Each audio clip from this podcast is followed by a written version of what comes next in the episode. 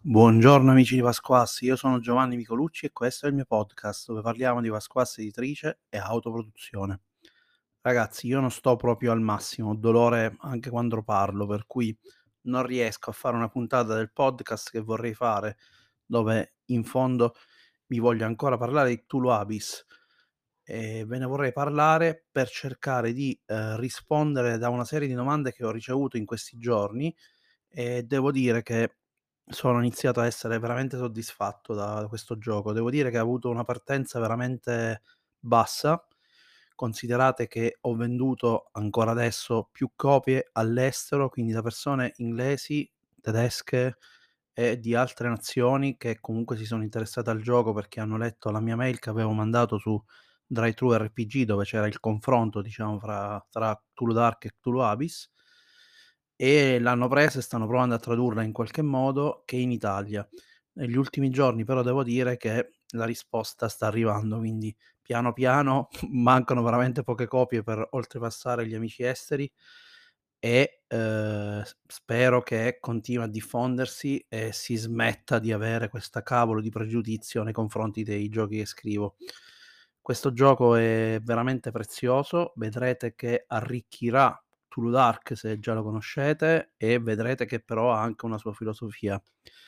Vi farò leggere dalla voce virtuale purtroppo eh, alcuni esempi di gioco eh, che ho realizzato appositamente per, per, rispondere a delle domande, domande che sono arrivate dal mio amico Raffaele, domande che sono arrivate da Andrea, addirittura domande dal mio amico Pietro che di solito pretesta i miei giochi e che è un appassionato sfegatato di Cthulhu. Insomma, ho risposto un po' a tutte le domande che ho ricevuto, ho cercato di farlo nel modo più trasparente possibile e non è una gara. È meglio Cthulhu Dark di Cthulhu Abyss? Mi hanno domandato. Dipende da quello che volete ottenere, dipende da quello che volete fare, dipende da, da una questione di, di proprio di gusto. E aggiungo che la cosa migliore la si ottiene se siete in grado di shakerare questi gusti tra di loro e creare qualcosa di unico. Per esempio, io prenderei tranquillamente il sistema per creare avventure di Cthulhu Dark, ma lo andrei poi a portare nel mondo di Cthulhu Abyss, dove comunque si può giocare anche un pochino più con narrativa emergente. Ma negli esempi che vi sto per mostrare capirete quello che vi sto dicendo in modo chiaro, diretto e spero che sia veramente utile. Ragazzi, io vi saluto, un grosso abbraccio e continuate a sostenere Pasquassa Editrice. Dateci la possibilità di continuare a fare quello che stiamo facendo, senza chiedervi una lira prima, senza fare Kickstarter che non arrivano mai, senza fare false promesse, senza mai eh, portare come primo diciamo, elemento di tutto il prodotto, ma il gioco. Si possono scrivere giochi anche non pensando al prodotto.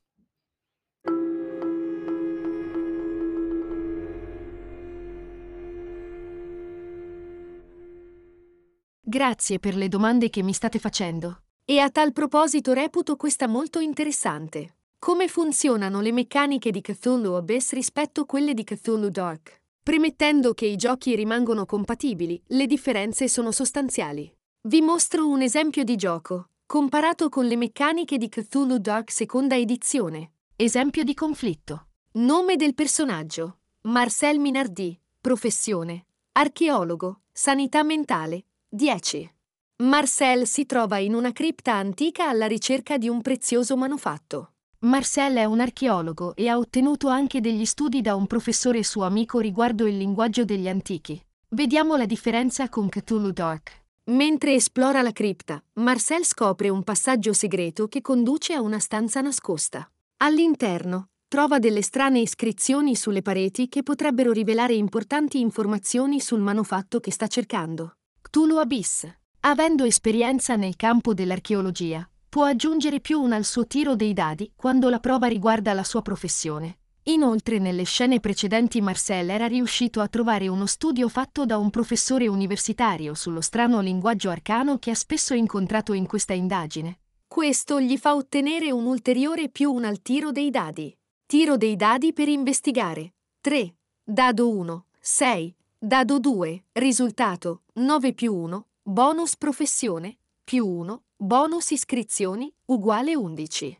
Grazie al suo successo nell'investigazione, Marcel decifra le iscrizioni e scopre informazioni fondamentali riguardo al manufatto. Tuttavia, queste informazioni rivelano un segreto inquietante legato all'oggetto. Se non riuscirà a trovarlo prima della mezzanotte, tutti i primogeniti di questo paese moriranno, che porta Marcel a perdere un punto di sanità mentale da 10 passa a 9. Cthulhu Dark. Nome del personaggio. Marcel Minardi. Professione. Archeologo. Follia. 2. Avendo esperienza nel campo dell'archeologia, oltre il dado base, tirerà anche un dado aggiuntivo. Cthulhu Dark non ha meccaniche per gestire vantaggi dovuti a elementi che il personaggio si è procurato nelle scene precedenti e quindi si lanciano 2 di 6 e si sceglie quello con il risultato maggiore. Il giocatore lancia i 2 di 6 e ottiene 3 e 6.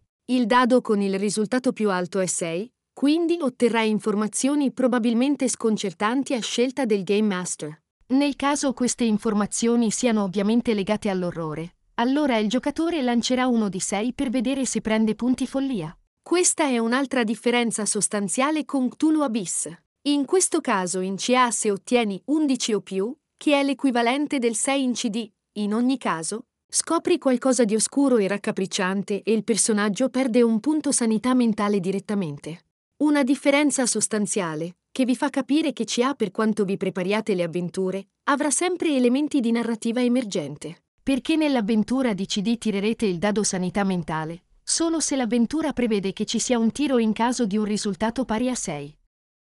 Si vede il diverso approccio. Certamente le meccaniche di CD sono ancora più semplici, ma quelle di CA sono più legate a quello che state giocando, più incisive. Oltretutto nel caso si ottengono informazioni agghiaccianti è sicuro che in CA si perde sanità mentale ed è il risultato della prova a dirlo, non l'avventura prefatta. Continuiamo il conflitto. Nella stanza nascosta, Marcel sente improvvisamente dei rumori inquietanti provenire da un angolo buio. Si rende conto di non essere solo e decide di nascondersi nell'ombra per spiare la creatura misteriosa che si avvicina.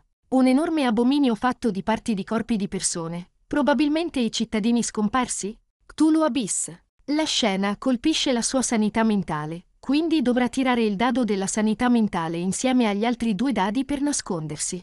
Tiro dei dadi per nascondersi. 2. Dado 1. 6. Dado 2. Tiro del dado sanità mentale. 3. Si scelgono i due dadi con risultato maggiore e si sommano. Risultato 9. Marcel riesce a nascondersi con successo e osserva la creatura senza essere scoperto. Tuttavia, lascia una piccola apertura nella sua posizione, e sebbene al momento non sia stato individuato, potrebbe esserci il rischio che la creatura lo noti in seguito. Perde inoltre un punto di sanità mentale poiché se il dado sanità mentale ottiene un risultato maggiore di 3, perde un punto sanità mentale che da 9 passa a 8. Cthulhu Dark. Il giocatore lancia uno di 6 di base, più essendoci una creatura che colpisce la sanità mentale del personaggio, lancia anche uno di 6 per la follia. Lanciando i due dadi ottiene con il dado base 5, con il dado della follia 4, sceglie il dado con il risultato maggiore che è 5. Essendo che il dado della follia non ha ottenuto il risultato maggiore, viene ignorato. Se avesse ottenuto il risultato maggiore e avesse anche superato il valore di follia del giocatore,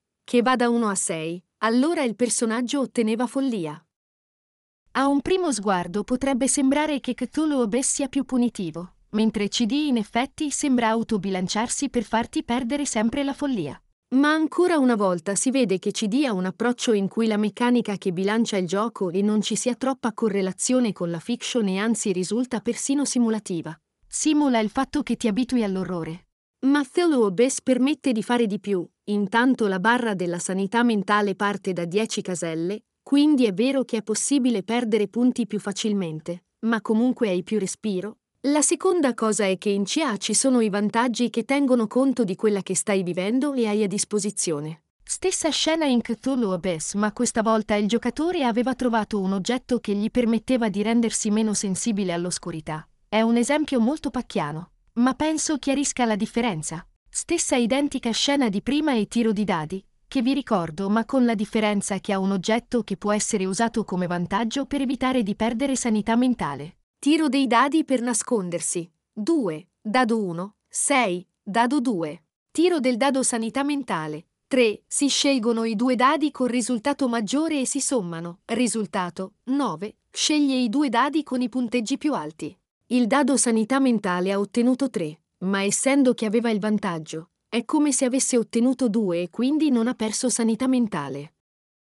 In Cthulhu Abyss il concetto di sanità mentale viene spinto in vari modi, quando tiri contro sanità mentale senza essere preparato. Ma in Cthulhu's Abyss hai il concetto di vantaggio che se giustificato in fiction può permettere di influenzare quel tiro, sia per recuperare punti sanità mentale che per evitare di perderla. Con la differenza che non è una meccanica che bilancia, ma è spingendo scene tipiche del genere che bilanci il sistema. Supponiamo che stai impazzendo, supponiamo che tu stia cercando di recuperare la sanità mentale. Potresti a esempio farti aiutare con degli psicofarmaci e da uno psichiatra. In Cthulhu Dark questo non produce niente a livello meccanico, non cambierebbe niente al massimo il Game Master potrebbe concederti di fare un tiro per recuperare sanità mentale. Ma comunque sarebbe una sua concessione fuori dal regolamento che ti richiede di distruggere oggetti legati al culto. In Cthulhu Abyss hai un vantaggio per recuperare sanità aggiungi più un al tiro del dado e quindi hai il 50% e riuscire a recuperare un punto sanità mentale. La fiction ha effetto su quello che stai facendo. Ma quindi, meglio Cthulhu Abyss o Cthulhu Dark? Questione di quello che volete ottenere. Avrete capito che i due sistemi sono comparabili, ma con un approccio diverso. Oltretutto potreste prendere la gestione della follia e metterla così come è ora in CD in CA senza che il gioco ne risenta particolarmente. Cthulhu Abyss vi aspetta ancora a 9,90 euro su Amazon, stesso prezzo del digitale.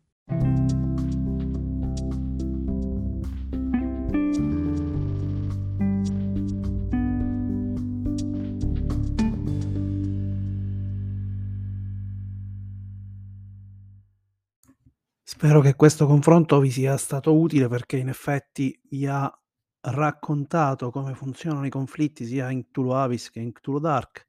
Entrambi hanno dei punti di forza, entrambi hanno il valore. Quello che posso dirvi è che chiaramente dovrete scegliere in base ai vostri gusti e soprattutto ricordatevi la possibilità di poter utilizzare insieme questi due regolamenti per ottenere qualcosa di unico, perché Cthulhu Abyss non vuole sostituire Cthulhu Dark, ma vuole essere un gioco che ha meccaniche proprietarie, che comunque rimane compatibile con Cthulhu Dark e che vi permette di utilizzare tutto quello che potete trovare su Cthulhu Dark nel web con anche Cthulhu Abyss. Il gioco, come vi ha detto anche la voce, credo, è eh, ancora disponibile su Amazon a 9,90 euro e quindi non fate una cazzata, ve lo dico proprio totalmente. È regalato al prezzo in cui si trova attualmente e eh, secondo me eh, ne vale la pena tantissimo. Dategli una chance, dateci una possibilità. Ciao ragazzi.